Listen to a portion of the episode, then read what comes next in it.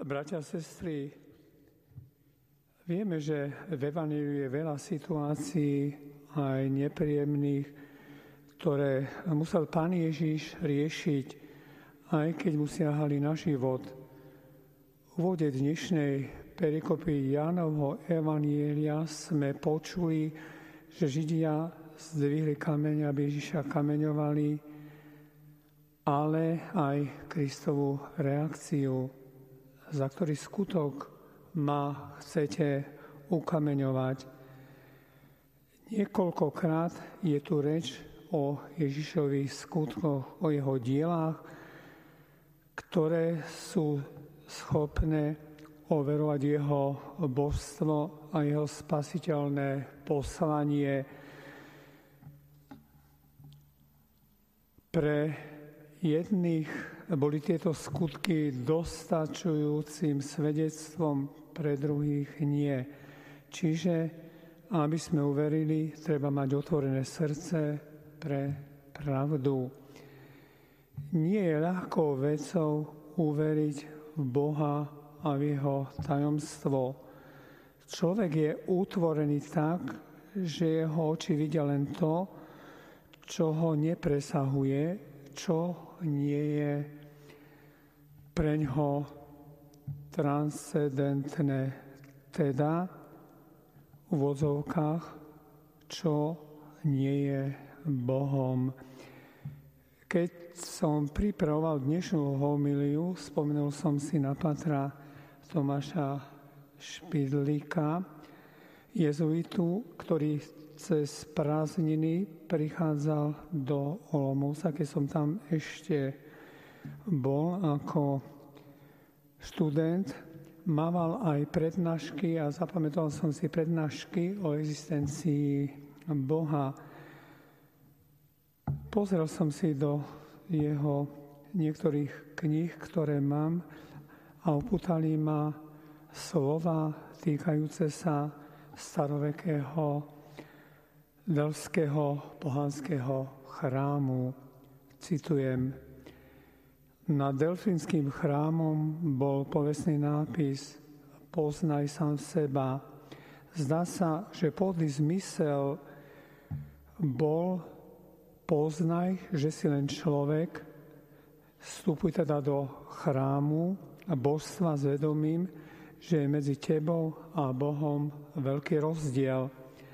Grecký básnik Pindaros píše, bohovia a ľudia, to sú dve rasy celkom rozdielné. To bol pôvodný náboženský postoj. Až neskôr Platón začal vysvetľovať poznanie seba ako človeka inak. Poznaj seba, poznaj svoju veľkosť, máš nesmrteľnú dušu, ktorá má domov vo svete bohov. Písmo svete však zostáva v tradícii náboženskej. Človek sa s Bohom nemôže a nesmie rovnať. V starom zákone čítame, že Jahve je neprístupný a nepoznateľný. Aj cherubiny, nebeské bytosti, ktoré si vo videní Izajaša prikrývajú tvár krydlami, pretože vidieť Boha by znamenalo zomrieť. Človek sa teda nemôže robiť Bohom, ale čo to znamená konkrétne? Chcel by som absolútne vedieť rozlišovať, čo je dobré a čo je zlé. Porovnajme knihu Genesis, 3. kapitolu, odsek 4, 5. Tu povedal had žene, nezomriete, Boh vie, že v deň, keď ste jedli stromu, budete z neho jesť otvoria sa vám oči a vy budete ako Boh, budete poznať dobro a zlo.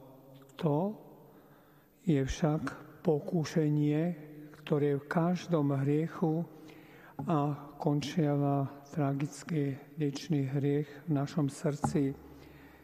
Podľa slova Patra Špidlika bol taký pohľad na poznanie Boha.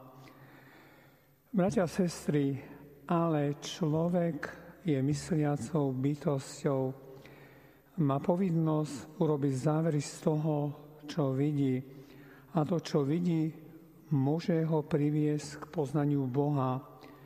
Pán Ježiš svojimi skutkami dával nezvratné dôkazy pre svoje božstvo a predsa napriek týmto dôkazom nevšetci mu uverili. Tieto isté dôkazy predkladajú nám na stránkach Evanielia a ešte silnejšie dôkazy svoje zmrtvý stanie. Napriek tomu mnoho pochybujúcich odmietam uveriť. Určite v značnej miere sú to ľudia leniví myslieť a ľudia majúce lenivé srdce poznávať pravdu. Je však faktom, že veľa ľudí sa otvára na milosť viery. Alebo tiež môžeme povedať, že stráca vieru. Pozerajú na skutky a diela kresťanov, na naše skutky, na naše diela, na nás, ktorí by sme mali byť príkladom, ktorí by sme mali prinášať svetlo. Každý z nás má mať ambíciu, aby Boh skrze Neho konal svoje dielo. Nie sme schopní, aby sme poznali alebo konali efektné zázraky, ale v Kristom živote nie zázraky boli najdôležitejšie, najpresvedčivejší aj pre dnešného človeka je čistý Kristov život život plný lásky, možno bol silnejším dôkazom božstva, než jeho zázraky, bratia a sestry.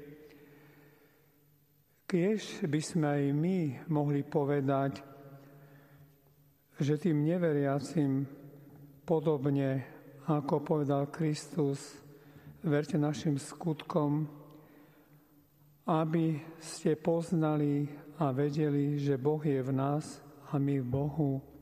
My sme svetlom sveta a solou zeme. Amen.